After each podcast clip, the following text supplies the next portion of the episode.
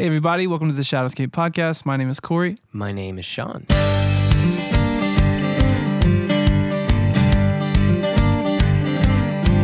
She was born and raised in the USA, so she doesn't get my humor. And if I'd have charmed her with a simple joke, I could have won her over sooner. Figured I'd show her a sight or two, let her see the places I love. I said, hold on, I'll take your breath away. But she just said she wants to go. Today, we are in a different country, it seems like. Yep. We're not with boring, just regular Missourians. No, we're with French speaking Canadians. And they're so much more cultured than us. These are our French speaking Canadians? No, well, you said you said we're in a different country. Who do we have We here? we are actually in a different country. I thought you We were talking are. about the fact that we're in a Yes, I different should country. I should mention that When if you said do we're in a not different know and you cannot see us, which you can't, we Yeah. are in fact still in Canada. yes, we are. This is true. It's cold. But today, we have three of the finest, beautiful, most beautiful looking men Yeah. I've ever had the privilege of sitting next Like to. Like, sincerely, you guys are all really good looking dudes, and we're not just trying to blow smoke up your rear hind we quarters. just really this is this is not about the podcast. This is just about absorbing just beauty. the fact that these guys and, and the British, I think the British accents help. So, We're so like let's- five out of ten. but up to Yeah, yeah. So all three of you guys are from the UK. Yeah. Um, on the left we have Luke Jackson. Say hi, Luke. Hello. Uh, in the middle we have Jake Morley, Hello. and on the right we have Blair Dunlop. Hello. And we have now done video sessions with each of you. Uh, Jake, w- we it was two years ago with you, right? Actually, it was two years ago with Yeah. Luke we were all and here Jake. two years ago. Uh, not here. We, We- were in we just Kansas got City. Blair were for all the in first Kansas. time. Yeah, I didn't do a session two years ago, but we met, didn't we? 'Cause Yes, you we got- did. You guys were doing sound in the room, and you're sorely missed this year. Oh. They got the pretenders doing it this year. Honestly, That No, means they, a lot. They are lovely. But they are That lovely. means a lot. If you'd continue, like, I don't ever want to go back and do that, but I love Crispin. So if you just continue talking me up to him so that someday he'll bring me over to the UK and hang out with you guys, just Okay. keep talking me up. I appreciate it. We'll do that. What's funny though is like you met Blair and Luke completely separate from me. Mm-hmm. Yeah. And we were like, oh my gosh, Yeah. really good. I love their music. Yep. You have to check them out. And me and Jake met over Mexican food. Yeah. well, but see, you didn't Pretty know. poor Mexican food, We shared a really substandard burrito. We didn't share it. But Like Lady in the You Tramp. didn't- like, yeah, exactly. We were one, each one at each end and just met in the middle. Lady in the Tramp. Lady in the I'll Tramp. take the lady spot. with a burrito. yeah. That's a Don't- dream come true. You just never know who you're seeing having a burrito next to. Yeah. No. And- well, I have to give it up for you because I believe you were the one that was being kind of cordial and was like, "Hey, can I sit next to you?" Um, well, I. It's the Um, lonely kid at lunch scenario. Yeah, exactly. looks Just the one burrito, please. why do you order more than one normally? it was a good point, to be fair. Yeah. No, I just thought I looked at your face. I thought, now there is the face for man who I want to build a lifelong friendship with. And so far, it's it's we haven't hated each other yet. So I, I, I would say we are on a journey of, of great friendship. What's funny though is every every year since then. So that was two years ago, right? Or, Yeah. Uh, it's I feel like as soon as I show up at Folk Alliance, I see you. You are one of the first Before faces we see. Yeah. Are you just notoriously early to everything? Is that Gotta a get his thing? Oh my posters in a God. good spot in the stairwell. That, that is the most factually incorrect statement I've ever heard in my whole life. He was the last one for I'm this. the last This one is in. true. This is true. I'm like, yeah, no, I. I'm, I just feel like something somehow we meet up first. I see no one from Folk Alliance at all until I see you, and then they all come in. I think that says a lot about you and, and about. I'm How he feels about you. Yeah. Secret I'm feelings. just uh, like trying to find your scent first. Like I just close my eyes until I hear your voice, and then it, then it's okay to begin Folk Alliance. Uh, yeah, you you- please don't not come next year or something because I I don't know. I don't I don't think I can. I don't know. I've done this is my third year in a row, and this is a pretty crazy event, and it's a bit of a, an expense and a bit of a um. a- I don't know. It's, an- it's yeah. So coming th- three years in a row feels like a lot. I mean, four I Yeah. think would be s- like categorically insane. But I, I, maybe that's maybe I'll do it anyway. Well, talk about that a little bit because honestly, we don't have the same perspective as you guys do. We don't show up and approach Folk Alliance as an artist, and we don't really we only know that from basically filming artists. Um, but it's a total. It seems like a totally different experience. What you guys are doing, walking in here with your music, with your guitar, and saying, "Okay, like, what's this worth to me? How do I how do I make this work?" And and so, can you talk us through that process and what that's like? What what it's worth? What it's what what sucks about it? What's great about it? I just love to hear your perspective. I'm getting eyes, so I need to, apparently, apparently the honour's been We're silently flipping a coin here. You can't see it, but um, yeah, no, it's it's it's um it's equal parts exciting and stressful. I would say, like it is a stress because you, you're not just coming to you know do you know what I mean? You're not just turning up with with cameras and just like filming a few people like you guys do. um, obviously, I'm joking. I know you put a lot. You actually probably put a lot more work in, but I think um, there's there's different uh, stresses involved. And you have to obviously the, the scenario isn't ideal in terms of optimal performance because you're inside with aircon drinking till whatever o'clock. Like i'm really hoarse. I got my official showcase today. So that's like the big one. And my voice is absolutely wrecked but then it's like you take you take the whole thing as a package you can't just cherry pick bits and bobs because the anarchy is what makes it so beautiful and allows you to meet so many great musicians and people in the early hours over a bottle of whiskey or seven are you hastily transposing all of your songs down like yeah two tones? yeah It's Bon Jovi in his fifties at this point. Just I, I Yeah. can't do that exactly. anymore. yeah oh. what I wanted to know was uh, you guys are all from the same island. Um, did you guys know each other before Folk Alliance? Did you know each think other me of and each you other? met at Folk Alliance, didn't we, Jake? I think so. Yeah, actually, it's, it is crazy sometimes you go to the other side of the world to meet people who who are just down the road, for, for- and that the British contingent kind of tend we we like to stick together and support each other. And but no, definitely, I I'm struggling to think of mem- of, of, of any memory of meeting you guys before we got hit uh, before we went to, got to Kansas a couple of years back. Certainly, that was like where we started properly hanging out and Yeah, stuff. so- I knew Luke fairly well. We'd gigged Yeah. together before, and actually, the two guys who were with me in my trio last year, Fred and JJ, who you, you would have met, um, are also in Jake's band or were for a tour. a They couple were, not ago. anymore. I mean, you yeah, know, sacked got- them. Yeah. um, You've got standards. yeah, I mean, if they're in Blair's band, I mean, Yeah. it says, says a lot to be honest. yeah, exactly. Blair What said he it's time to choose. Yeah. Me or I mean, Jake. beggars can't be choosers. I'm like the bottom feeder, just picking off all the substandard musicians. Um, It's so cheaper that way. It is definitely cheaper. um, but I'd met, I'd met. Well, no, I'd been to your gig maybe in London at Bush Hall, um, which was a bloody great gig. Um, but I don't think we'd met until Folk Alliance. Were you the, the kid in the front just kind of screaming and like throwing, you know, All my like your, underwear? your knickers at me? Yeah. I think I recognise you now. Yeah, yeah. So I'm not allowed back to Bush Hall. So, Blair, where are you from? Uh, I'm from the Midlands, so I'm from a, a town called Chesterfield, which is um, it's near Sheffield, which is Arctic Monkeys land. Okay. in the musical paradigm. Um, but uh, my dad's family are from London, and I uh, I've been living in London for a few years now. So Okay. Jake?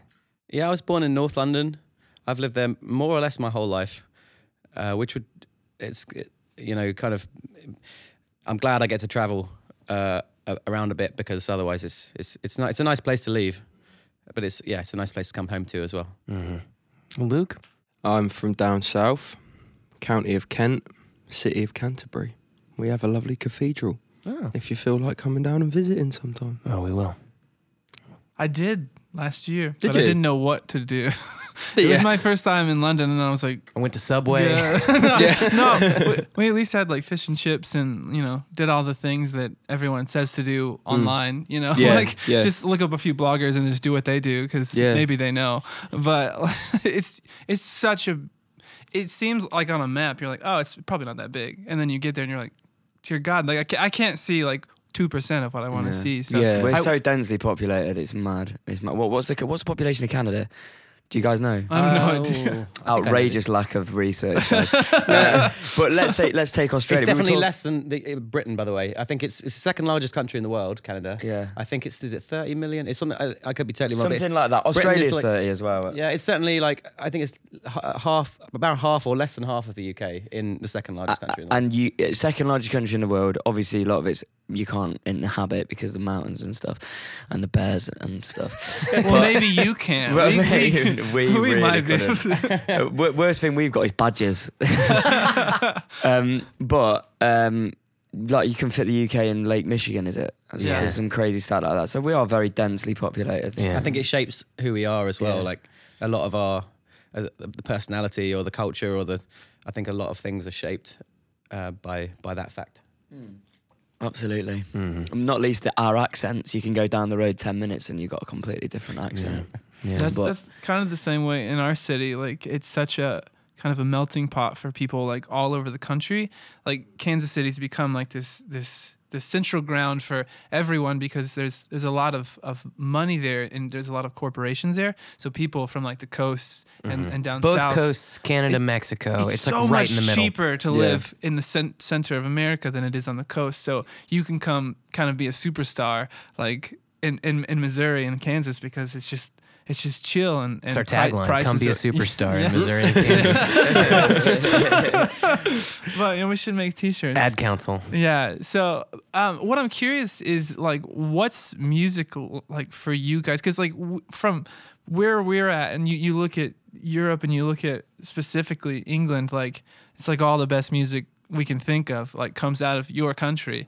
Um, Oh, and- straight back at you. Yeah. Do you know what I mean? Yeah, I was about to say, yeah.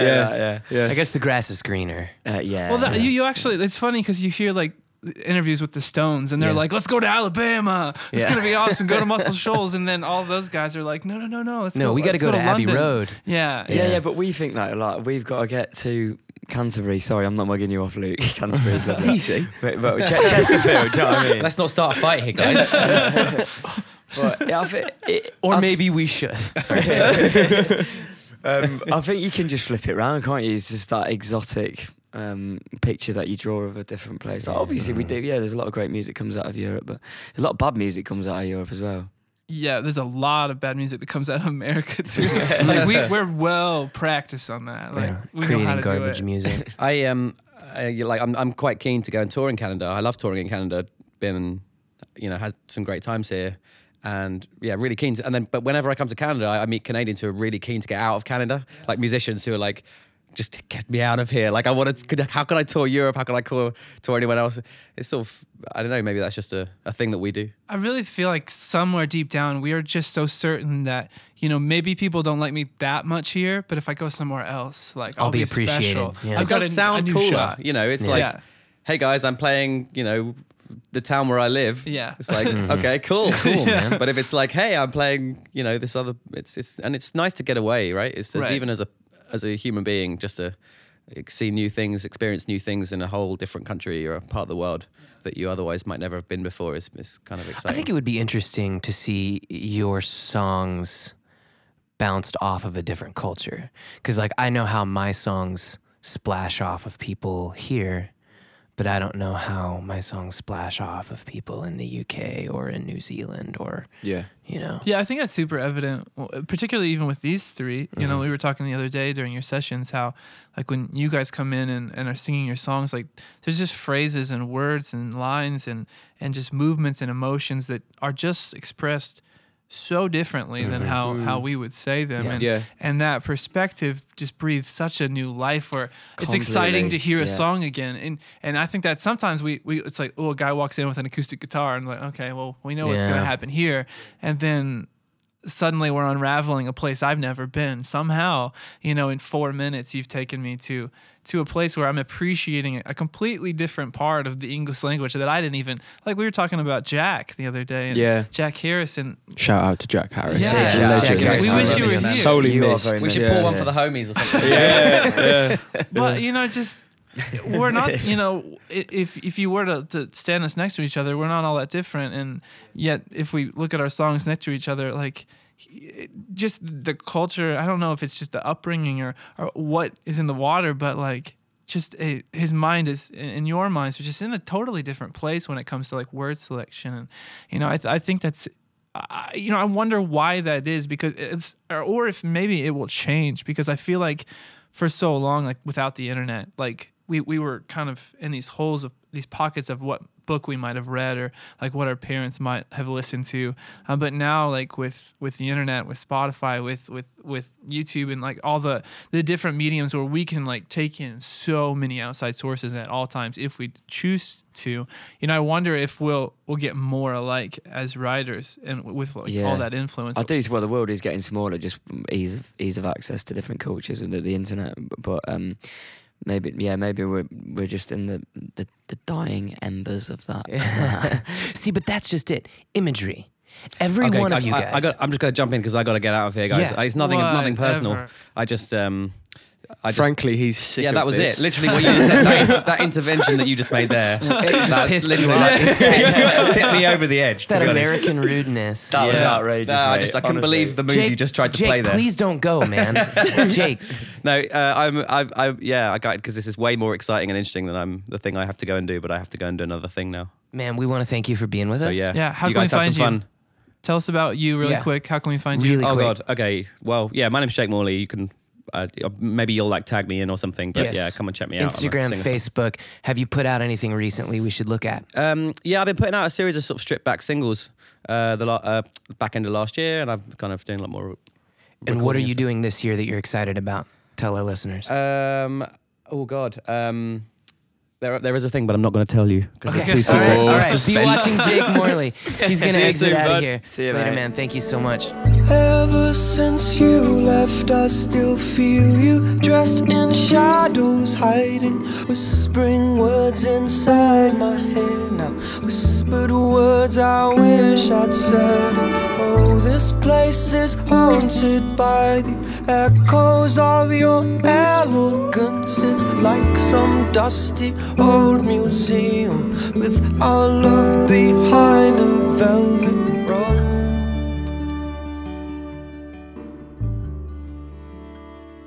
And then there were four.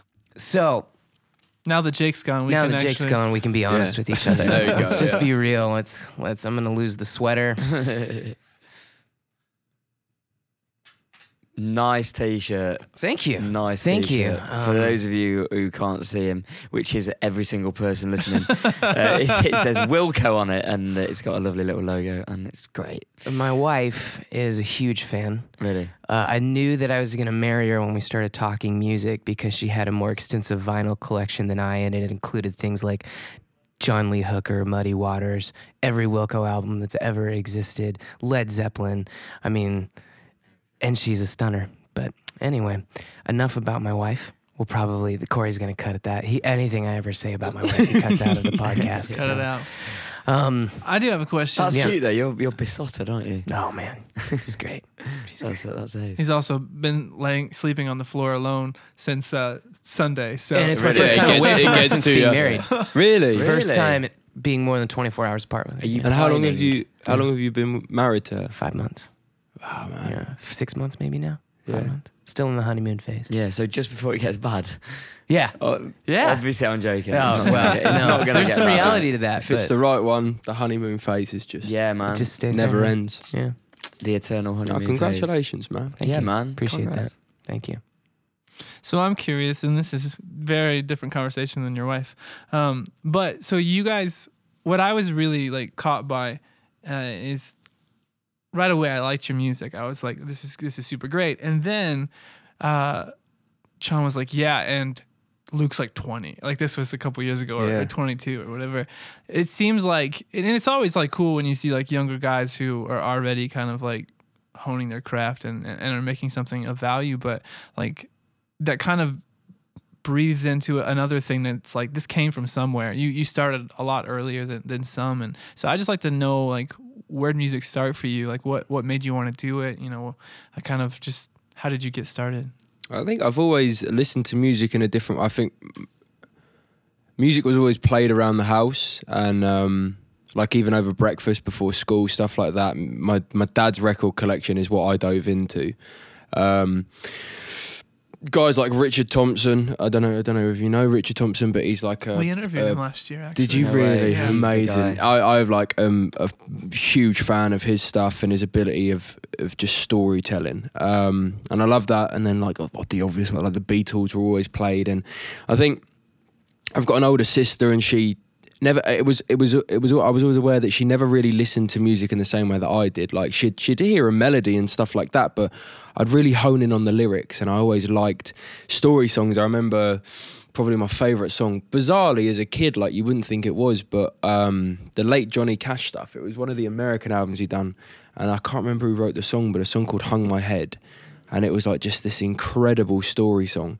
And I remember just being amazed by it, just the ability of, of, of writers who can paint such imagery and take the listeners on a journey in like three and a half, four minutes. And, and that always fascinated me. And then my dad's a, a, a closet guitar player. He kind of has them around the house and he never pushed it on me. As a kid, I played football. He he was a footballer as well, and I think I was all just being a kid, just get into football as you do. Um, but it never really connected with me. It was always like, oh, this is a game, and then when it started, like you move up a league, and then everyone's taking it seriously, and you're a bit like, I'm trying to just have a bit of fun with this. And then one day, it was like it had gone from Dad stopped playing guitar, Simpsons is on, to them being like, well, actually, I'm quite interested in this, and picked it up. He taught me maybe like three, four chords, and it felt natural, like it the even like the way it sat on your lap, and and it just felt, oh, okay, this isn't completely foreign. It kind of Yeah. makes sense. Um, So started learning guitar, and then the first thing I wanted to do, I was listening to a lot of like rock bands as as a teenager. What, Um, like like British indie? Yeah, man. Like, like a couple of names. like- Yeah, drop some names. Yeah, sure. Well, you're not even British indie, like Blink 182. I used Oh, to yeah. love Blink. yeah, man, I used to love Blink. Sum 41, all of those guys. yeah, mate. So we had the same childhood. There you go. but I, so I loved all of that. So I was like, well, I just want to like get a ridiculous, like crunchy guitar sound and just power chords and shredding. And then I'll be honest, like as soon as it came to me getting lessons on the electric, realizing in order to shred properly, you have to learn your scales. I was like, oh man, this Like is boring. crazy. I don't want to do this. Yeah. And then, so I had an electric at home, and my dad had, a, had an acoustic, and I could never really remember when I first started singing. But it was just one day I was like, well, if I play, I'll learn to accompany myself and and sing. And then my first performance was in my year six leavers assembly, which was petrifying. Sung House of the Rising Sun. Did you? Yeah. And then I figured if I can sing someone else's song, try write my own songs, and I'm still trying to do that today. Yeah, yeah. really, Well, yeah. you do it Thank you, man. really well. Thank you. And it's interesting you say the thing about trying to play lead and play electric because I watch your hands and I hear you playing these bluesy scales underneath your folk songs. And somehow along the way, I guess just the love of music or the passion behind it, you absorbed that information because you you do deliver that now. Yeah, I think I think I, I was lucky enough early doors to tour with some amazing UK musicians, guys like Martin Joseph, Steve Knightley, um, people that are. Uh, all year round touring. Well, not Steve because he plays in Show of Hands, but with Martin and that, I toured with him for like two months and was pretty much at side of stage with a notebook, just like how can I get to a level like this on, Yeah. on stage and and so because he was here last year, was we it? get to yeah, spend a good bit of time interviewing amazing. him. Yeah, We just sat and cried while he Pretty talked. much. it's like it, He just it- hugged us with his words. Man, it's such a sweet guy. It's it's a it's a real trip going to one of his shows. Like Yeah. you come out feeling like exhilarated and drained at the same time, Yeah. just because it's such a journey. But the way that he could fill the room with just the guitar and vocals, and I think it was all that right hand work. uh, Early doors for me, it was the right hand rhythmical work filling that, and then eventually like focusing on left hands. And I play in a lot of open tunings, which immediately kind of make things sound a little more open. Um, and um, hence the open tuning. I was only, I was only laughing at him laughing at you. I wasn't laughing at you. It was You're his speaking- reaction it's that like, got me. Obviously, you're speaking really well, and I'm all in. I just like it was just funny how you phrased Me it. and Blair have been sharing a room with each other, so we're. You're just at that point where you're like Basically, delirium, yeah. brothers Yeah. ribbing each other. Yeah, But no, I think I I should be better on guitar. Like you listen to Blair play, and I'm like, oh my god, man! Like the the the accuracy and the technique and all of that, and like the hybrid picking that you do is like a signature thing you do. And I I, I should I should be better, but. um my theory is dreadful. No, you shouldn't. That's no, No, but please my don't be. theory, No, but my theory is No, like you're dreadful. Like I don't know what I'm Yeah, playing a lot of the theory time. is dreadful. I was literally watching Joey Landreth talking about a theory this morning after seeing him last night. Shout out Joey Landreth on my new guy crush.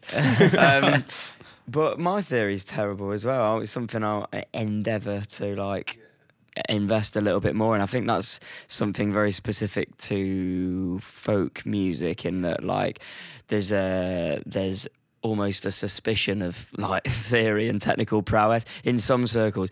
What I love about American folk is that generally like the technical ability is is, is a little bit more accepted and welcomed. Um, do you know what I mean? Like I think there's a little bit of a stigma that attached to that in in UK traditional folk, which is one of the parts of the of the scene that I, I don't uh, enjoy as much. Um, so it's something that I'm looking to invest in a little bit more. Well, it's, it's an interesting journey, and it, it really changes the your relationship with the songs that you create and how you bring them out. I am dyslexic, and so academically, I was a failure, and uh, not maybe not a failure, but I struggled a lot. And when I picked up a guitar, like you, Luke, it was the one thing I felt like like I finally belong. I was terrible at baseball. I was dumb in school. We didn't have money for cool clothes, so the guitar I could own. Yeah. You had money for hair gel. Don't lie. Hey, a man. lot of hair gel. He used LA butter. looks, LA looks from Walmart, man. Um, hey, but it works out well for you because you've got a lovely wife. Oh yeah, that's true. that's true. no, that's true. But but I remember um, the journey into college, and and I I especially was drawn to guitar because in America it was really accepted to be great at guitar, and like you guys are describing, have no idea what you're doing, um, and that was me. And I remember trying to go into music programs in college and getting rejected because I could teach you how to read music, but I can't read music. I, I can't do it. Um, but I was forced as a music major into classes of, of ear training and like higher level music theory and all this other stuff and and understanding the way these chords locked in and interrelated and and the relationships between all the intervals and scales changed the way I wrote. Um, But did you find that like constraining? constraining, but as well, I was having a conversation with a woman who was a pianist. She was a classical pianist, and she said when she plays, like I think for us, and um, it, it it's so much based around the feeling as well, and you kind of just like uh, have the emotion in the music, and even like jamming. Like if if me and Blair had a jam and that, it would almost be just oh, this is a vibe, and you get locked in that. She said when she plays piano, she can physically see the notations. Yes. and. But I didn't like. I don't know if I liked the idea of that. Well, for me, uh, I'm also. I don't like talking about myself too much during the podcast, but I'm something called synesthetic, synesthesia. I'm mm-hmm. not sure if Yeah, you've yeah. heard of that. So do you like see colours? I see colors. Yeah. Yeah. So all numbers, notes, chord functions, scales, letters in the alphabet have colors to me, and I can't help it. I haven't assigned it. It just that happens. T-shirt's alright then. Yeah, yeah, it's not, it's not bad. And Wilco, because of the sound of the, and that's another thing. When I'm in the studio and I'm picking preamps, mics, mic placement, they all have um, colors and textures like velvet or a Cabernet wine to me, depending on the mic preamp. Yeah, and it's the same thing with chords and scales. And so when I finally dove into these different keys and scales and everything else, and they took on these color palettes, it actually just like opened up this whole nother dimension for me. Um, and so, so yeah, where you could feel constrained by the information or the academia of it, once you've fully kind of uh, ingested it into your being, it, it actually became more freeing. So so the weird chords, the minor thirds, the augmented sevenths or whatever else, um it just became a part of the story a little bit. Uh, but but it takes the the acad- You have to get through like a stage Yes. of, of, of the academia, and then it kind of it flows into your creativity Exactly. because it's coming out naturally. the academia sucks once you've ingested it. Yeah. You you've you've switched It's into like when you gear. grow when you, you grow have a in new your hair out, and Yeah. you growing your hair out, and you get to a point you're like, this is This doing sucks. my treeing, Uh-huh. and then you, and then it gets time to, and you're like, oh, it's just There me now. go. This is like me. That's Yep. where I'm at now. When we met, I think I had Jesus hair, like you. I Yeah, think I actually- did. Actually, I Yeah, think you yeah, did, you now have I'm- yeah. longer and hair. now I'm this. Looks yeah. good though. I'm, Thank I'm you. feeling it. like. Appreciate it. I feel like we, there's an opportunity, and but we don't want to go there with knowledge and with knowing all your scales and knowing. I think that the wealth of knowledge to be able to ingest it to the point where you can actually just incarnate it, where like when you're jamming, it's like, well, I know I can go anywhere I want to go. I feel like that's that's the one thing that we don't push into enough because like I the award ceremony the other day they were talking about a, a Leonard Cohen quote where he they asked him like how much music he knew and he said enough to play and not enough to like affect my songwriting. Yeah. Um, but I, I feel like there's some guys like you you'll watch uh, you know we'll watch videos of like John Mayer jamming with some stranger and for him to have this wealth of guitar knowledge and know that at any point regardless of where they go like I got a place to fall into. And I know that like anything that my mind creates up here can immediately be translated It's into my toolbox. Yeah, I mean it's it's tools or it's a roadmap, and he's got the edges of his map boundaries are just And. I think there's value to that. I mean, it's it's the same thing if like if I know one word and a thesaurus will give me 19 different versions of that word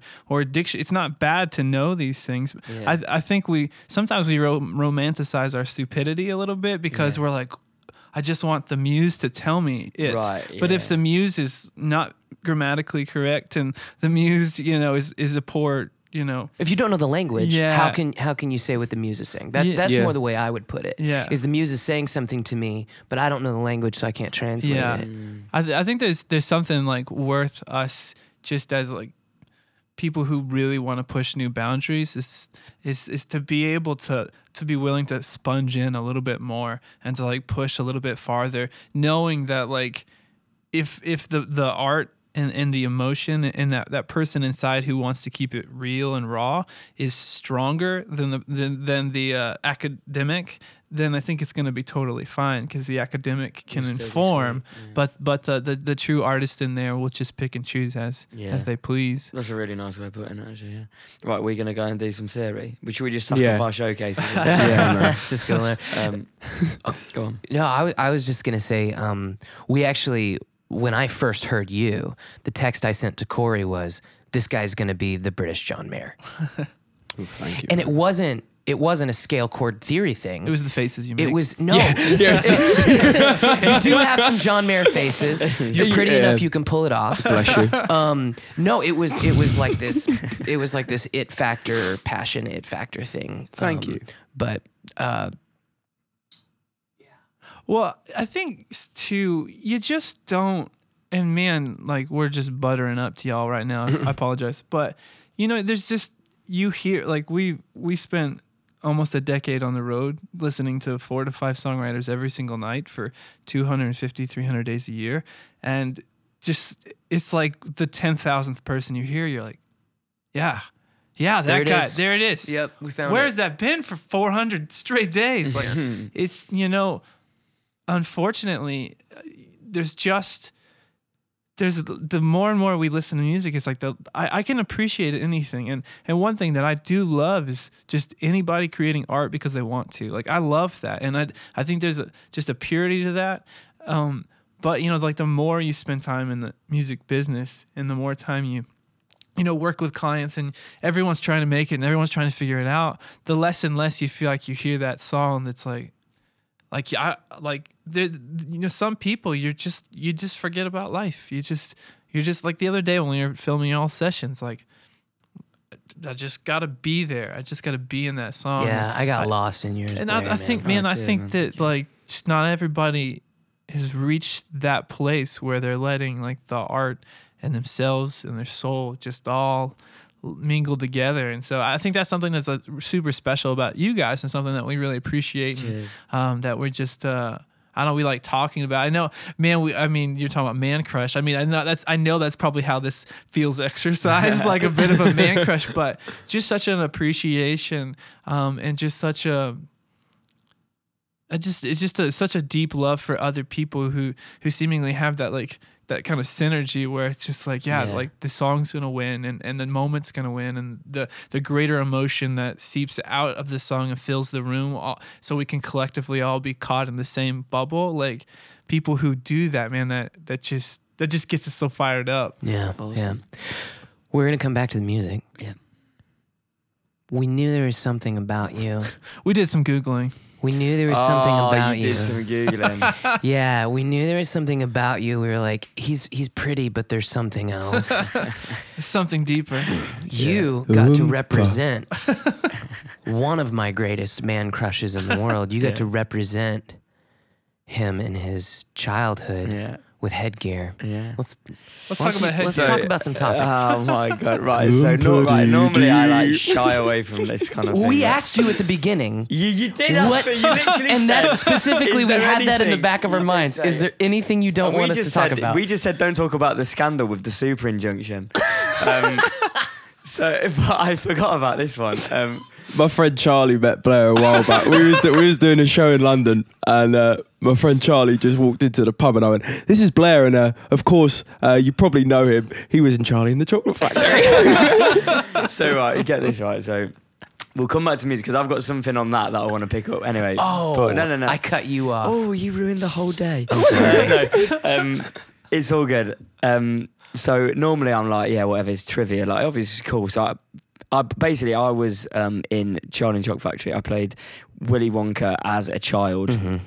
And I'd ne- I was telling Luke the story about it because people assume that I was like some child actor, but I come from a musical family, and that that was always what I wanted to do. But randomly, Roald Dahl went to our school, and a load of kids, you know, the author Roald Dahl, the children's author who wrote Chocolate Factory, um, a load of our like classmates went for the part of Charlie as like an audition, but like there just happened to be cameras there that our drama teacher knew the screen test guy. It was like a day out, and I just kept getting called back for the part of Charlie, like 5,000, 120, 10 kids, all like child actors, and I'm literally just in here like I, n- I don't know what's going on. Why am I here? Yeah, right. And I didn't get the part, and then they gave they offered me the. I got as the last two. They didn't give me the part. They gave me another part, and that's that was that. Um, what was I saying? What was, what was I saying before? I was going to link it into something. I know. Right. So normally I'd shy away from this, but the most random thing came in through Facebook uh, a few weeks ago. Um, there was this, there was this, uh, there was this thing for um, a Swiss chocolate factory, a really storied Swiss chocolate factory called Cailler, and uh, they're celebrating 200 years. Um, and uh, they were looking for they did like a golden ticket thing for like a load of kids and they were they were looking for cast members of either film you know the original and the remake um, to come and like do this media day and all this and uh, basically they got in touch and I thought it was a wind wind up and I was like no it's like it's random it's like it was part of my childhood and I'm not it's not really relevant they were like we'll, we'll pay you quite well and I was like uh, Let's talk about it. Go that. on, man. Yeah. yeah. So I just, I literally like had like one night in London just before I came here, but I was previously in Switzerland for like three days eating so much chocolate. They didn't tell you they would pay you in yeah, And like signing pictures as like of me like as a as an actor, like Yeah. as like from like these weird like film completists comic con style but like in the middle of Swiss in like you know in the Alps and it was so weird and I earned way more money than I have from any gigs recently so I'm like maybe I should just like double back into that on the side Yeah, man. Why not? Just start showing up to Comic Cons with your headshots. and Yeah. like, right yeah yeah He's bringing the braces back out. yeah, yeah. but to be fair they asked me to bring my guitar so I ended up just playing so it's Yeah, milk good. that out a little bit. I mean, oh yeah man Johnny Depp was in Hollywood because he was in a rock and roll band. He Is didn't. that true? He didn't want to be an actor. He's Well, a you were great on set with him, guitarist. but yeah He's a great guitarist. yeah, well, that's Johnny just Depp. it. Yeah, Is he? does- He was in a rock and roll band. He was like crashing on a floor, barely paying rent, and somebody was like, "There's this acting gig. It pays," and he was like, "Well, I got to make money somehow." But he was in a rock and roll band, and then he became Johnny Depp. yeah amazing So you know, he might have actually always been Johnny Depp. well, you know what I'm saying. the Johnny Depp we know. Yeah. Yeah Well, What, what a crazy story, though. And, and I think it's so random the serendipity is so much better than like you really like your whole life is just about being a child actor. Yeah. Yeah, no, You're it was like, just I didn't a wanna be there. completely random thing. Like it was just, yeah. And then as soon as I progressed, I was, you know, I got went through school. I was like, just this ain't for me. Like I just all I want to do is like play. I was never anywhere near good enough at football to do anything. so sorry, sorry, Leave soccer. Yeah. Um. So I, yeah, it's just like guitar was the one really. Well, so you mentioned that your parents were musicians. We got to hear a little bit of Luke's genesis in the music. Mm. Um, tell us about your. So, well, Luke mentioned Richard Thompson. My dad was in a band with Richard Thompson back in the day um, called Fairport Convention, who were kind of the first British folk rock band. They were doing what the band was doing with like kind of country rock, um, Gram Parsons, that, but like with with our traditional music. And um, great band, and then he did a load of other things. And my mum's always sung. She's released records. She's kind of always done the folk club. So I've always been around roots music. Um, but growing up, I wasn't that interested in folk music. I was kind of li- listened to a lot of indie, and uh, and then I got to about seventeen, got really heavily into like technical guitar, tappy stuff, but also like down tuned uh, English folk stuff. And I found our traditional music through uh, the guitar work really. Um, as a student of the instrument, and then I just locked myself away in like through A levels, which is uh, you know when you're like 16 to 18, they're the uh, qualifications that you do at school. And um, yeah, by the time I left school, I, my first job was actually like it was kind of half acting, half playing mandolin in this show, traveling all over doing theatres. So I kind of fused my uh, my thespian side and Yeah. like, my music. And then by the time that was like on a gap year, you know, before I went to uni. But part, pardon me, by the time I um, by the time I finished that year, I was like earning enough doing folk clubs and stuff to just go full time, and I've been doing that since. And uh, and here we are in in Montreal. Yeah. Is that about when you started writing your own songs? Was towards the end of that? No, I started writing my own songs when I was about eleven, I think. Um, but I don't think they were. I, I don't think I wrote anything good until uh, a couple of days ago. um, no, I think like obviously you you you always the new stuff's always the best stuff, isn't it? That's as an artist, you just get bored of it. And, And I did get a sneak preview the other day in the hotel room of a new song, and it is stunning. Likewise, and no, no, no, no. Likewise, but honestly, Luke's new tune is outrageous. but, but, but, but I, I, actually, it is outrageous. But um, I think I said to him, I was like, I think it's my favorite thing that you've written, and I love a lot of things he's written. Was that the one he did in here? No, no, no, Oh, no. That was crap. Um, no, obviously, that was great as well. But um, uh, yeah, no, I started writing songs when I was about eleven. Through my teens, I wrote a little bit more, and then um, I genuinely think I, I reached a point. I think my writing, honestly, was was probably as as good as it's ever been. At like not nineteen twenty. Uh, um, not the year 1920, but like 1920 very old. Benjamin Button. um, and uh, but but I think that w- I'm just going to tie this back into Yes. before we had the um, I love it. acting Love uh, story. Uh, talking about the synergy and how to tie all of the different aspects of like the theory and the technical prowess on your instrument and the emotion and the lyrics that you've written The muse. and the muse, of course.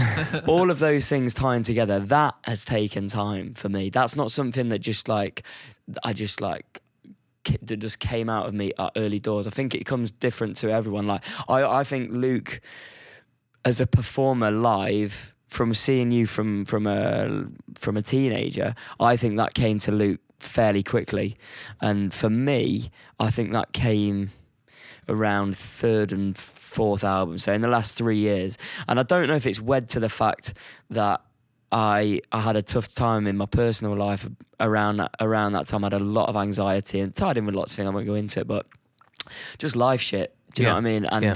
I don't know if that's when music became more of an escape as opposed to like part of my life and a means to an end. It was like it was just like this is my sanctuary, and uh, I don't know if it, if if it's if it's that if it's a combination of th- that coinciding with just me reaching a point where I was a bit more comfortable in the songs that I was writing and me as a person and singing. But I think as a performer now, and um, and and that that goes for like me sat in a room on my own or me in front of a crowd. Just all of the elements have come together a lot more. So whereas before I would always come off stage and be like, nah, it just wasn't quite it. And people are like, you know, people bought my records and came to my gigs not in great numbers, but like I was sustaining a career and like I was, it's all good.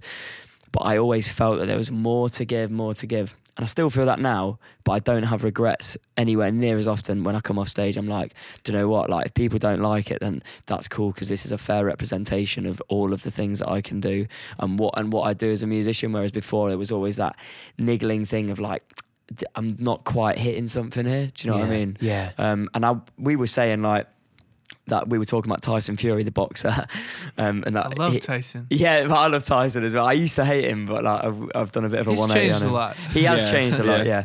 yeah. Um, but but I'm s- sorry, so Dude, unprofessional. okay. Sorry, Warren's Eve on break. um, so um, that's my manager. You, can should- take it. You should. Shall I take it? Yeah, go ahead and take it. Okay. Take it on the podcast. If it's cool, we'll leave it in. Okay. Put him on speakerphone. Okay. Hey John. Hey John. You're on loudspeaker on a podcast. Hello, mate. You're right. You're on loudspeaker on a podcast. We're recording a podcast. I'm on loudspeaker and on what? On a, po- on, on, on a, po- a on- on a podcast, you say? We're recording a podcast.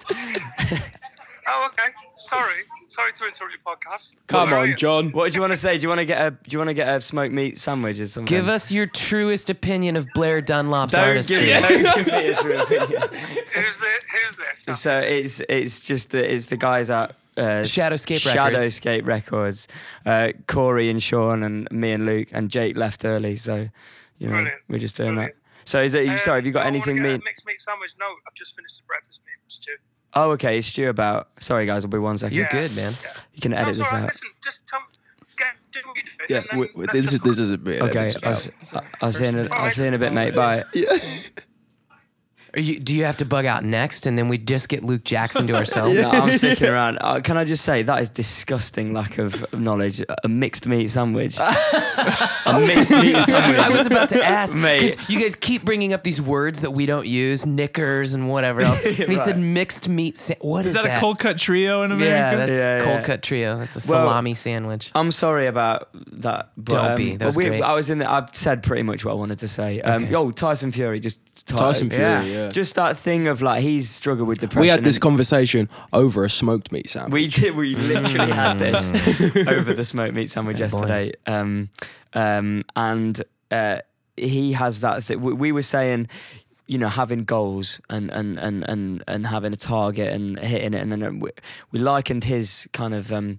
he he says he he struggles a lot with depression after he's you know he's won a title. Or, you know, he's had that focus, that singular focus. He's been in camp for three months, then he has the fight, does the post fight press conference, and then he goes home and he's got belt, but he's like, what's the point in living anymore?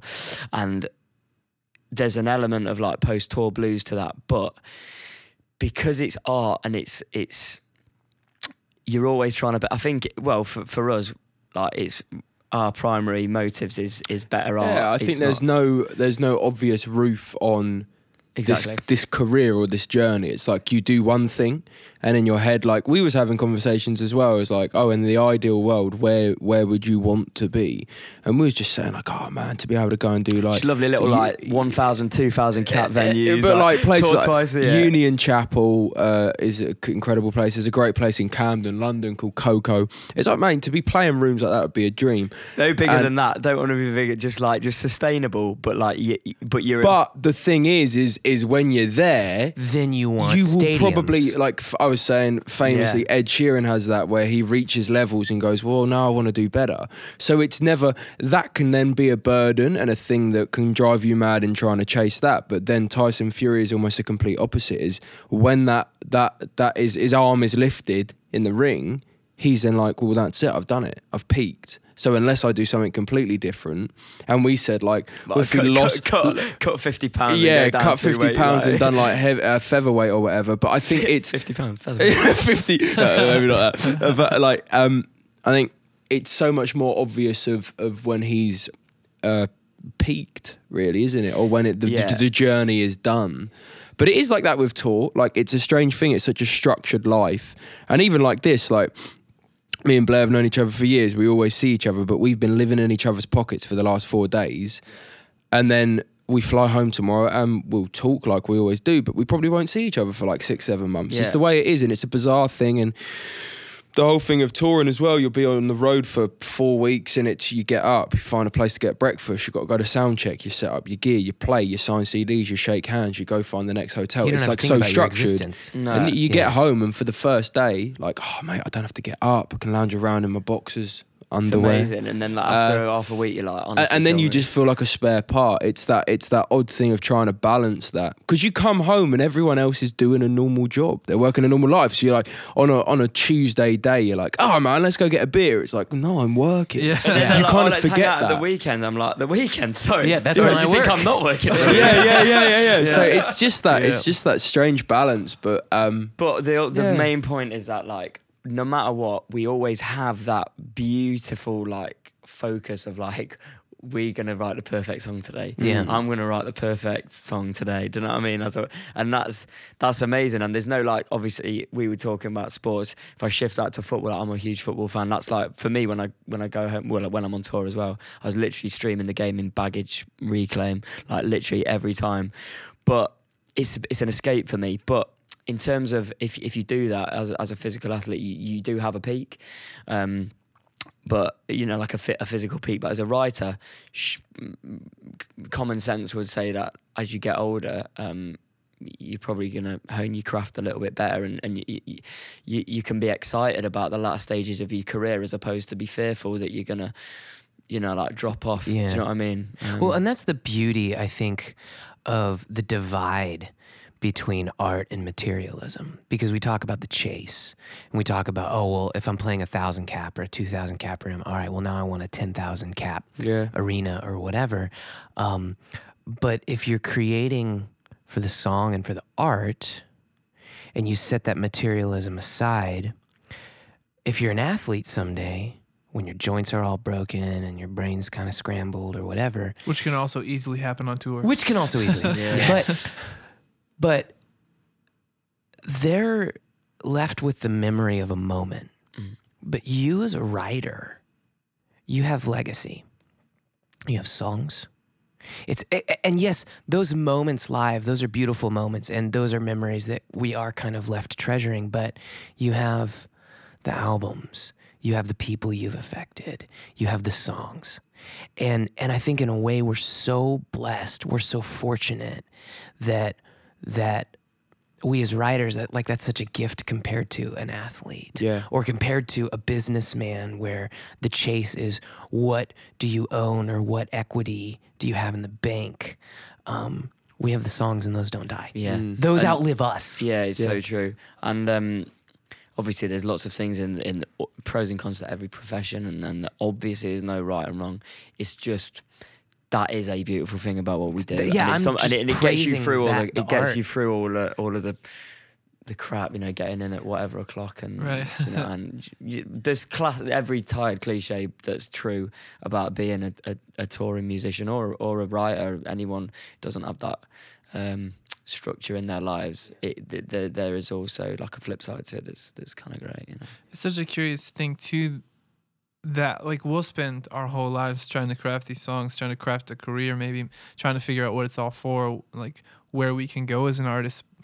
But the the interesting thing like we were talking about athletes and you know Tyson wins a, fight. And, and everyone watched it happen but really it's a singular thing that happened in him and his life and his moment. Yeah. but with these songs it's not the same because share it. because your song when you're gone is is my song. Like the way i hear it and the way i feel and what it, what it does to my life. And you know you know we there's no more michael jackson's not with us. Freddie mercury's not with us. But but but they're still here and Yeah. and that song still comes on and changes me and or Yeah. excites me and or like well and we insert ourselves into the meaning of it but it's, su- it's such a different crazy Sorry, perspective tickling, tickling his hand by you guys have been in each other's by, pockets yeah, by accident. Yeah, good one. Um, but yeah, absolutely, absolutely. Um, it's just kind of like well I'm, I'm curious just the way you might feel about that when you're writing songs and when you're when you're looking at your career. Is there any part of that that's going like thinking of other people and what this might do for them or or how you might change the the world or the people around you? Or is it is it for you? Is it more of like a this is for me and this is something that I need to to to purge out just for me and right now? And if you like it then cool. You know I think it's good either way but you know what's it for I you? I think it varies depending on the song, really. Yeah, Personally, I think sometimes I, I write a song that is very much for me because I feel as if I need to express that specific thing. Um, so in a selfish way, it's like I th- I think you're always aware because people will always find a way to connect with it. Um, and I have a song that's going to be on the new record, uh, just to use as an example, called Amy, and I think to to any listener's ear, it's it's portrayed as a love song. But what it's actually about is exactly what we was just saying. I, I had this incredible opportunity to go out and for five six days uh, out to Canada and we did a train journey. It was like a train residency with uh, the British Council and the Canadian Council, and we went from Halifax to Montreal, from Montreal to Toronto.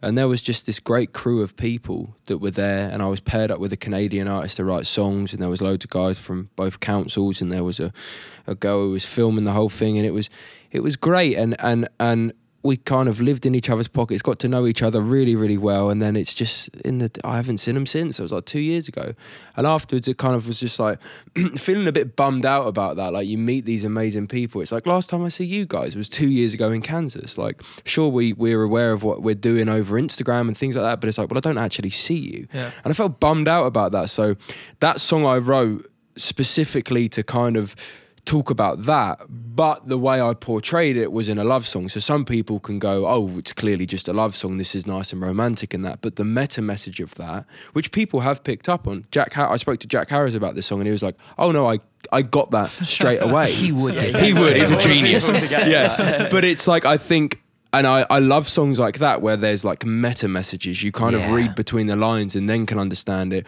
Or I have I had an old song just uh, a song called These Winter Winds where you didn't know it was about a father talking about his daughter and like letting her go and all of this and all of that. And it was, and I don't even know the answer to this myself, but people either saw it as a wedding, as in he was letting his daughter go in a wedding sense, or she had died in a funeral sense. It was very vague, but it's kind of, it, it can start a topic of conversa- conversation and an opinion. But then recently with my songwriting, I've got this new song called Baby Boomers, which is for me. Banger. Thank you, it? man. It's a banger, yeah. Is that the song that you put the video out recently? Like Yeah, that, li- yeah. I love that song. Thank you, man. Yeah. But it's like for good. me, that's fairly political. But my bassist Andy's just had a little girl, and we was just talking about what the world's going to be like when she's our age and when our pa- uh, when she's our parents' age, and that got me thinking about just how much recently things have changed. So for me, that was quite a political thing and was quite a statement. So I clearly knew that I was writing that for other people. The song I played you in our hotel room yesterday is a song called Heavy, which is being able to kind of talk about male depression and everything going on at the moment. Where uh, I think that's a big movement at the moment where it's being concentrated on a lot more. But of course, we're saying like it's the biggest killer of males, Uh, Under the age and, and and it's just like so. I wrote that because that runs in my family, so it's got personal connections to me. But of course, it's going to talk to everyone in the audience. Yeah. Um, but then I, Depends. uh, but then we have songs that only we really get what they're about. Truly, Yeah, I think for me, um, I'd, I, I, yeah, I can definitely see a lot of parallel. I think that we think about things in a, in a similar way. Um, uh, but for me, I think there's a distinction in that earlier in my career, I, I wrote more for uh, an audience. Um, because I wanted to be accepted or fit into the scene, the UK folk scene, traditional folk scene, and uh, I needed to write certain things that would, uh, I think, would get approval from, uh, you know, people who, you know, people, People you admire on- Yeah, yeah. people like yeah, that kind of thing, and even even my folks, you know. Um, but then as I've got older, I've just like written more for myself. Uh, in the last album, like I said, br- briefly alluded to it around the release of my third album. I had um, I was going through like some stuff, and and so the last album, my fourth album, is like for me is easily my best album. I don't necessarily think it's. I think it's got a couple of my best songs, but I don't think uh, on the whole necessarily the best writing. It's definitely the most real to me. It's definitely for me, and it was like I just got to the point where I was like, I just what am I what am I in this for? Like what's why am I what, am I in this for writing for you? Like obviously there's songs within it. There's a couple of songs that marry my personal uh, torment with the nation's torment with, with Brexit. Where you know you got Trump, Yeah. we got we got Brexit, and, Uh-huh. and We're all doing great. yeah, yeah, right. so uh, the the my record's called Notes from an Island, and it's like me as the metaphysical island, but also our island. You know what I mean? Oh, So there's like cool. links between what I was going through and what the country was going through. It just happened at the same time, 2016. But there's a couple of political songs in there, but they're still got a very personal slant as opposed to things that were, you know, I'd, I maybe written a few years ago, which would have been more. Um, uh, just uh, less per- less personal, generally, generally less personal. Uh, but the next, I'm kind of sick of talking about like moping around talking about myself. So I think the next album is gonna gonna have a slightly different slant. I think we're always evolving, aren't we? So Right. I don't know. Yeah. yeah, sometimes I think we get to a point where you're like, I just don't want to look in anymore. Mm. Like I know what's in there, and Yeah. it's it's fine, and let's just let's just go. Let's just, let's move on. Yeah, right. At some point, I think it, like the the heaviness of that, like I think that causes its own. Like that, that that place of songwriting causes its own depression, Yeah. like because you're just perpetuating something that you're not trying to fix. You know, like some some of my friends, songwriters, they're like destroying their life on purpose to find Yeah. that muse because that's what sells for them and that's what they've been successful being sad or It's like method acting. Yeah. Yeah, it actually is. Do you know? It, I I never ever look for it, but I can't lie. In terms of inward-looking songs, they do come out of like good one. Good ones come out of being tormented. Pain. Like it's just the f- like for me, that's a fact. It's not in any way like the rule. It's not you know the way it should be done, but it's a it's a theory for a reason. Do you know what I mean? That's what I find. I don't Mm-hmm. Yeah. know No, you, I Luke. agree. I The- agree. Oh, go ahead. No, that's that. That's all. I I do agree. I think yeah, it's um. I don't know. I always get, like as as a listener myself, like I always connect on songs that are clearly, um, raw emotion. Like you can hear that connection and that they've written that from like a, a very honest place. Um, so I think I, I, I completely agree with what you were saying. I think sometimes it's it's good to dive in, and even if even if you don't realize you're doing it, sometimes it's just you need that as a release more than anything. Therapy. So that that's the that's the thing of it's like finding a balance between tormenting yourself and just kind of like diving deep within yourself to get that song out and that becomes like a thing that's damaging you more or it's almost like as you just said like a therapy where it's like a release. It's almost like I'd I'd had this weight or this cloud over my head but now I'm able to sing about it and actually dictate it in a way. Like sometimes I feel like I can't talk about something but then I write a song and it's like well I don't feel I need to talk about it now. I can just write this song and you're playing it every night and that's your release. And you see people even connecting from that and that becomes their release as well. Yeah, well, and I was I was gonna point to that is sometimes we we try to categorize songs about like I was being selfish, I wrote this for me, or I was being selfless, I wrote it for my audience. But I found it was about six years ago I wrote a song called Voices, and it was about I I, I wrote it actually before I was diagnosed with clinical depression, um, social anxiety, you know, all the things that we all struggle with as writers, being beat up on the road by the world. Um, I wrote it before understanding what was going on. And when you listen to the song, you're like, dude, how'd you, come on, how'd you not know?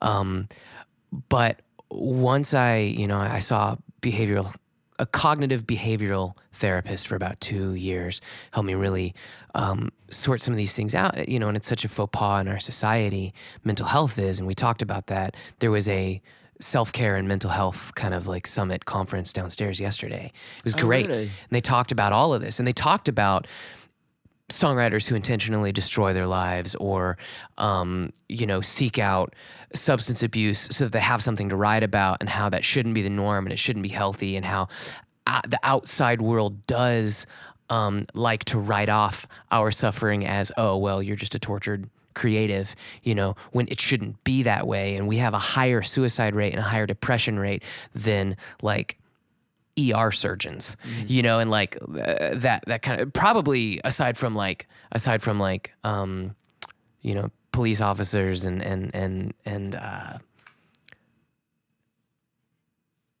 army navy help me out Soldiers? yeah, yeah, soldiers and that kind of thing. You know, uh, they they would obviously be higher on the list, but but anyway, um, I I found that when I took that song and I went in a venue six seven years ago, and I just said, there was a point in time where I wanted to kill myself.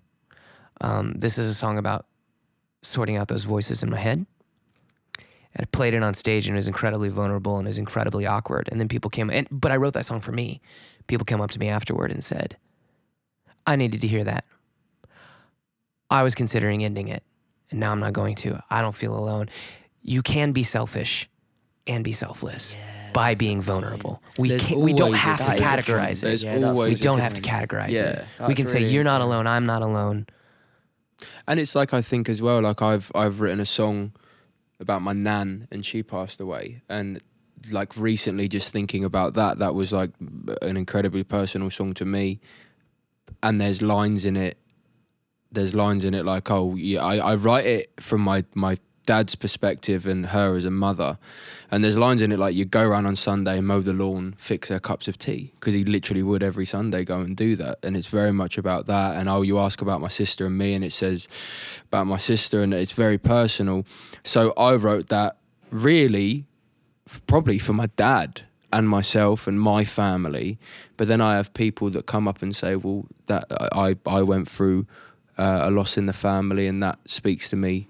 Uh, Uh, on an incredibly personal note, so it is that I think, regardless of what it is, people will always find their own connections because they weren't in your mind when you wrote it. So some lines to you go, "Well, this is so personal; it can't possibly connect with anyone else," but they're not hearing it in the same way that you are. They're gonna make it what they need Of it to course, be. yeah, yeah, and I think that'll always happen. So it's almost like even if you know that the song is written so much for you, people don't know that, and even if you tell them this song is for me, it Yeah. will become for them as well. That's that they are songs like they're your little babies, and they're kind of like bubbling around, and then as soon as they're out there, they're out there, and people make their own own judgments on the songs and their own connections. But I think having something to say is the main thing. I think you do need a song to connect in one way or another, and I think that's that's the kind of best part of all of it is being able to see that, even being on a stage and looking into someone's eyes in the audience and going, "Oh, I know that they're getting what I'm saying now." Yeah. That's like a great feeling. Yeah. David Ramirez writes a lot Man, of I love songs. Dave. I, I lot of introduced you to. David what was That, what was that tune, man? What was that that that one uh, with the solo at the end? Oh, Da- da- uh, uh, Uh, me- no, ca- um, formula. What's the formula? man?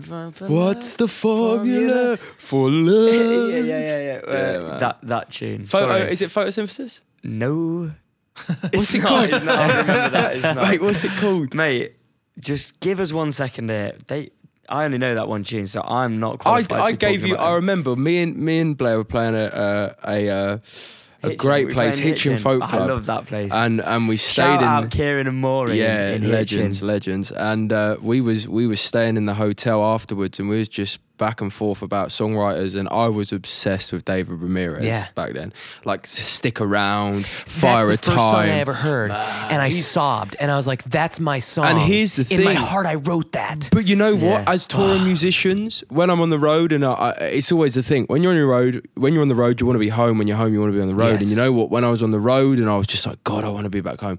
David Ramirez, man, he's like singing songs that, and it, and that he clearly wrote that for himself. Yes. But I'm there going, God, he's written this for me. Yes, Yeah. I felt the. I sobbed the It's- first time I heard it. I it's- uh, sobbed. But man, what's the name of that song?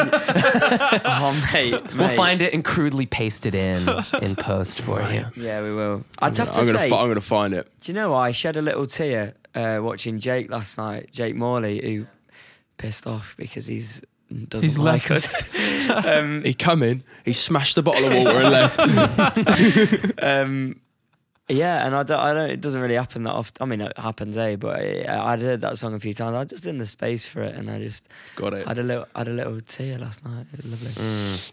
Sorry, what I know it? the title, mate, and you don't. Oh, Oh, yeah, he's gonna play this game. mate. Uh, I'll give you a clue. Wait, yeah, yeah. Begins with an A.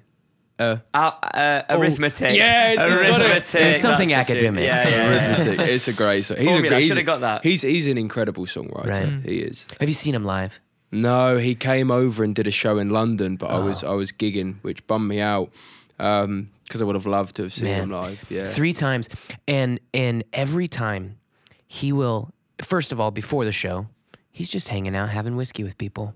Oh man. He's just walking around, hugging people, talking to people. You really can't tell him apart from the bar You crowd. can't. Yeah. He's not hiding, which which is tough because with my social anxiety, man, I gotta hide. I gotta hide before a show. I'll pour myself out afterward. It's also the voice. I can't just talk to people for an hour, but somehow he does it. Like we're doing to um, you right yeah. now. honestly, You right now. I was Thank so letting us stressed. I'm so stressed out about like having my facial today and not having a voice. But I'm enjoying the chat so much. Yeah. that I'm just going to carry on. There'll be more folk alliances, but there won't be another moment like this. That's right. Amen, brother. But he, he'll hang around for three, four, five hours after a show, shake every hand, look everyone in the eye, ask them what their name is. What a good guy. Really So a good cool. guy. Yeah. Well, I think too. I don't know where he's pulling from but but I've noticed there's a there's a trend of more and more songwriters who have have have lived that life where we're, we're writing songs and we're kind of trashing our lives to write more songs. And but then we wake up say this is not how I should live anymore. This is destroying me. I can't sustain this. And then when you open your eyes and like lift that veil you realize if you look around there's more than enough songs around you. Like your your, your friends are having trouble. Your your parents are their marriage is having trouble or like there's so much pain in the world. And I feel like most decent songwriters can channel that. It's it, it's just it's just getting close enough to it to be able to absorb it. And I, I don't think we have to like no like like you were talking about writing from your dad's perspective or you know I, I think that we can put ourselves into we've people's- got to get to a point like Yeah. with particularly with our mental health like we're going to sustain some of these these deep songs and these deep emotions over and over and over again at some point man we just got to like clean up our life a little bit and Yeah. write about other people's problems because I, I think that You're pers- really good at that. Well, I'm not as good at that. that for me I destroyed my life for so long I worked hard to destroy it it seemed like I was like a practice and yeah. You were good at that too. yeah, it, and but man, like, n- who wants that? Like, I, I didn't want that, and I knew there was something like life would be better if the people around me didn't hate me, and I want you know life would be better if I wasn't destroying relationships with people that I that I love. But Um, was you? Did you feel you was actively doing that for the art? I think so, yeah, Be- because I I because I was I was such I was so it was such a juvenile thought for me. I, like we were talking to uh, Reuben and the Dark last night about this this idea. Like I learned two chords and then I started writing songs, and that's I didn't I didn't practice. I didn't I didn't think I, I didn't I was scared to know too much because the first time I wrote a song, I was, I felt like. I This felt like ethereal. something came from Yeah. s nowhere and it was here and and I, I'm gonna try to recreate that. And once it started happening, I was like, well, maybe maybe it won't happen if if I if if, you if, I don't much. if I don't yeah. And my formula be, became it became this weird. Jake is back. He's Now, how did in this? the hey, I just you know I was wondering if we could rekindle our friendship Yeah. and your mic is Let's still rolling if you want to grab it.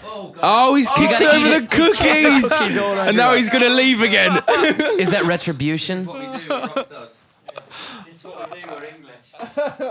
So so yeah, it was it was a moment where I was like I had to realistically be told by my friends like dude you can't you can't be this guy anymore. Like you have to stop because like yeah the song is good and I and I enjoy the song and and you made something special but it's not worth it like Yeah. like even like no amount of fame and success with that song would could ever be worth trying to just destroy the closest people around me and Yeah. but the the moment where I said like you know I, I just kind of I own that that mentality of that like there's more than enough people who need a voice who don't have one Yeah, yeah. I'm gonna speak for them was the it was the moment that all my songs meant more to me than I ever could have imagined That's great. and and it seemed like it was also like the moment where everyone started to care about my songs Yeah. because they found themselves I wasn't good at talking about myself and allowing you in uh, but I was much better at speaking for you and, and, and helping you through that and,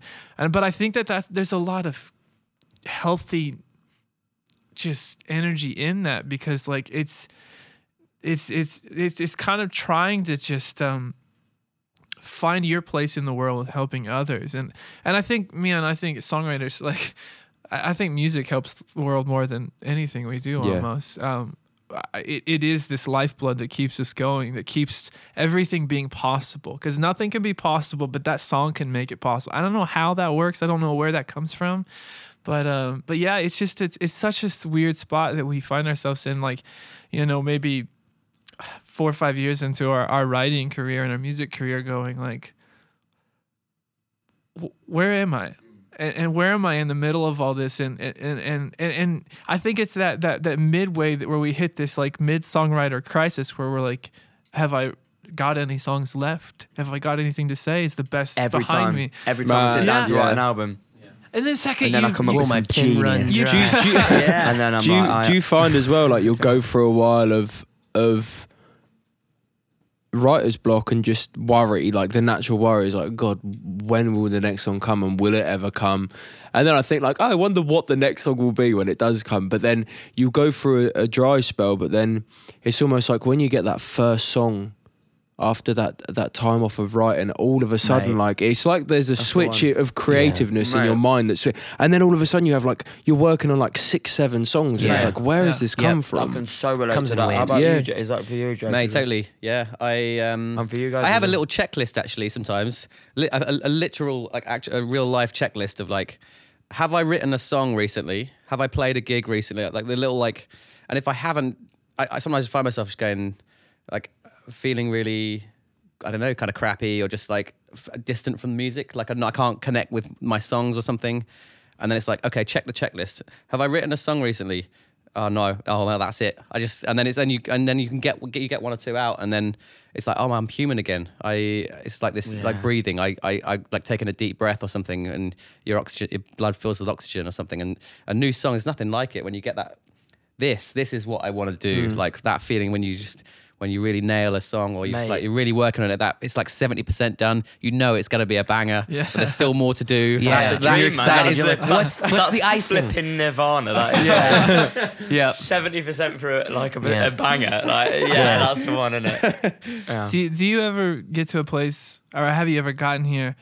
I'm getting there where I I stop putting so much pressure on every song, even being heard or being a banger. Like it's Yeah, some, totally. But 'cause just finish it. I used Yeah, to because yeah. it's there. I used to think every song like this has got to be the one, the best thing that I've ever done. And sometimes it's just like, well, that was a good moment. That was ten minutes, you know, an hour of my life for a three minute song, and goodbye. Yeah. You know, I, I wonder, is that does every song get out? For yeah, you you know, one of the best pieces of advice I ever heard was a guy from uh, uh, from a guy called Tom, Tom Robinson, who's a great uh, a champion of of, of you know, musicians and artists, especially sort of you know emerging artists or people kind of working their way through. He has, he runs a radio show on BBC Music and and um, the yeah the the route to quality is through quantity, and I love that. It's it's really. Um, you know, you have to just, you have to, like you say, you have to finish them. You have to get one done. They don't all have to. They're not. They don't all have to be good. They're, no, n- no songwriter, no matter how who they are, no one is. Every single song is a great song. It Yeah. just, it's just not. It's just a fallacy. Like, you know, everyone writes average songs sometimes. Everyone, everyone seems to be write bad songs, but you have to write the bad songs to get to the good songs. And, uh, And t- you and, you don't know which one's which necessarily. and in they the change and different people have different opinions on which ones are the average ones and the bad ones and it's that's the beauty and the annoyance because it's like you don't have that tangible like oh yeah I scored three goals today Yeah. Yeah. it's like I don't know if I scored three goals today I might have scored an own goal but I might have just won the World Cup like Well, Wouldn't you love to be a fly on the wall and hear an average or sub-average song from someone great like Michael Jackson or Johnny Cash that no one ever heard? I think we've just one that went in the some. It'd be a trash. brilliant There's some out there. I'd love it. I would find that wildly educating. I just think Yeah. some some songs have to steep though, because there's been songs that I've written and set down for six years, and you pick it up and you're like, oh dear God, like what mm. did I? Why did I set this down? You know, I had that recently with this live album that I released. I, I set It's a wonderful record, guys. Go and listen to it. Yeah, and we're going to talk about what all of you guys are doing here in Yeah. a bit. We're going to get there. we but do go have ahead. about six and a half minutes. Okay. we've got a huge. I'll be Well, brief. thing we have to- Basically, Go yeah, ahead. with the, yeah, live album, solo, duo, trio is what it says on the tin. Solo set, duo set, trio set, the three formats that I play in. But I set myself a rule that I didn't want to release any new songs. Oh. I'm, do- I'm doing an album this year. We're in the process of recording it, so I wanted to save all of those new songs for the for the studio album. Which meant, in order to build up the track listing, I had to dive into older songs, and there were songs that I hadn't played for years, like from my debut album, which was 2011, and you play songs for. I don't know whether you find this for you boys, but you play songs for every night, every set, and they're like a staple part. And then one day you write another song which simply replaces it. Yeah. they get forgotten about. Or songs can grow stale. They stop kind of having a message to you, and always yeah. And I think. Like you said a second ago, the new stuff is always your favourite stuff. So as soon as you're able to play those live, you're gonna play those live. Um, But so, Always told uh, uh, yeah, no, me too. But uh, initially, the idea of me diving into old songs, I was like, oh, it was like a burden. I was like, I'm not going to enjoy it. I'm going to have to bring life into these these old songs and, and try and perform them in a way that seems believable. And I couldn't have been more wrong.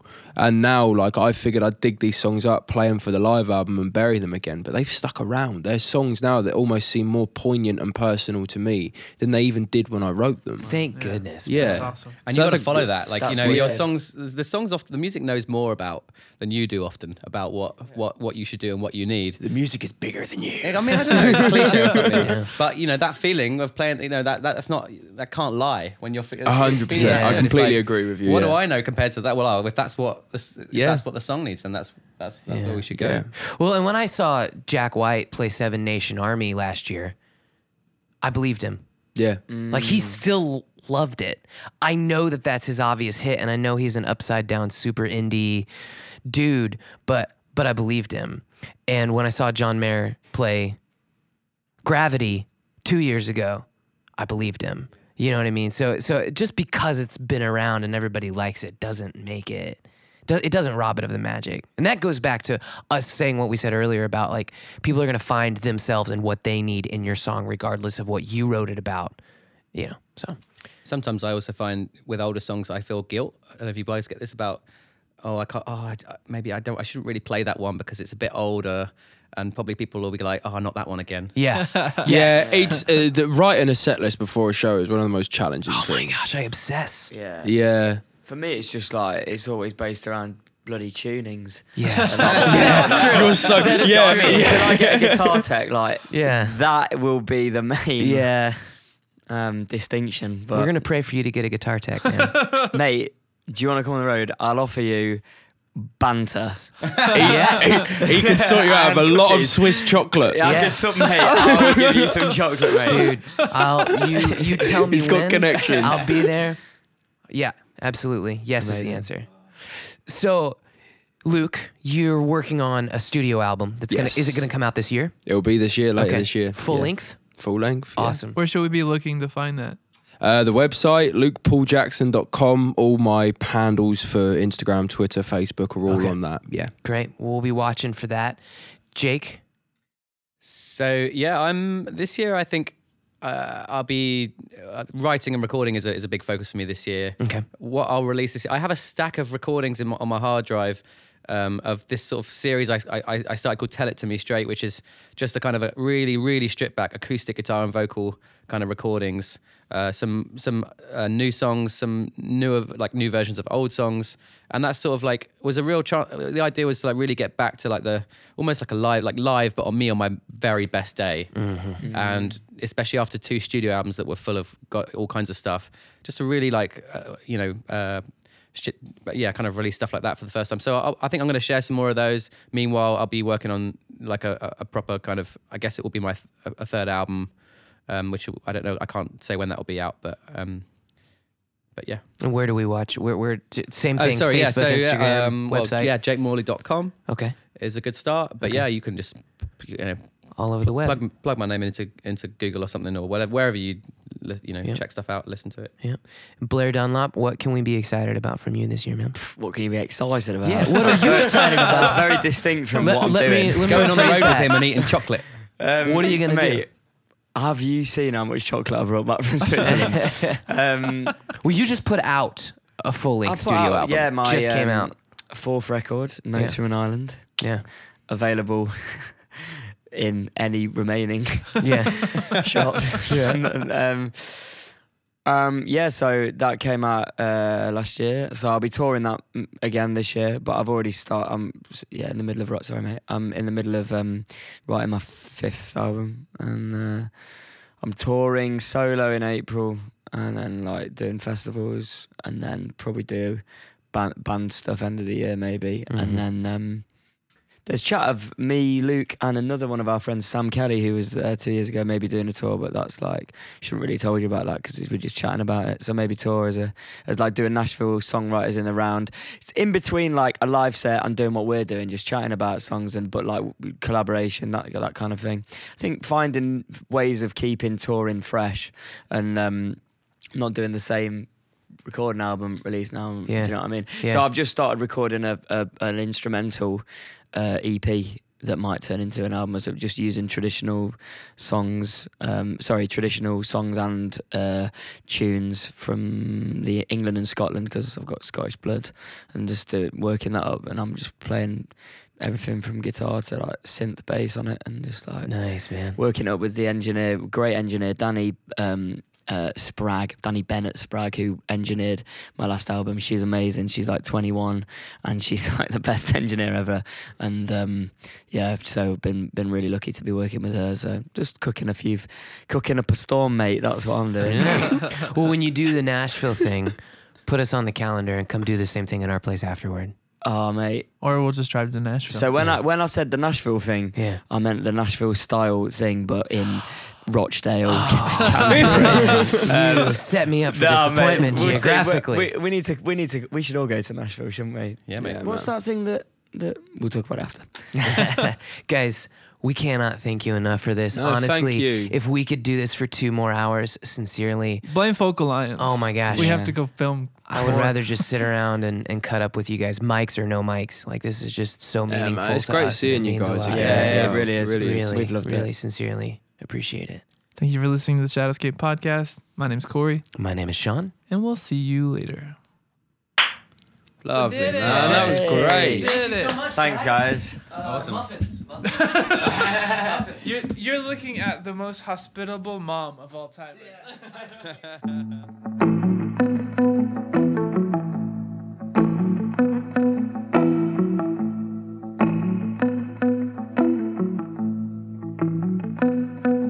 Well, the floorboards ache and the heat pipe shake, but only when I'm home alone.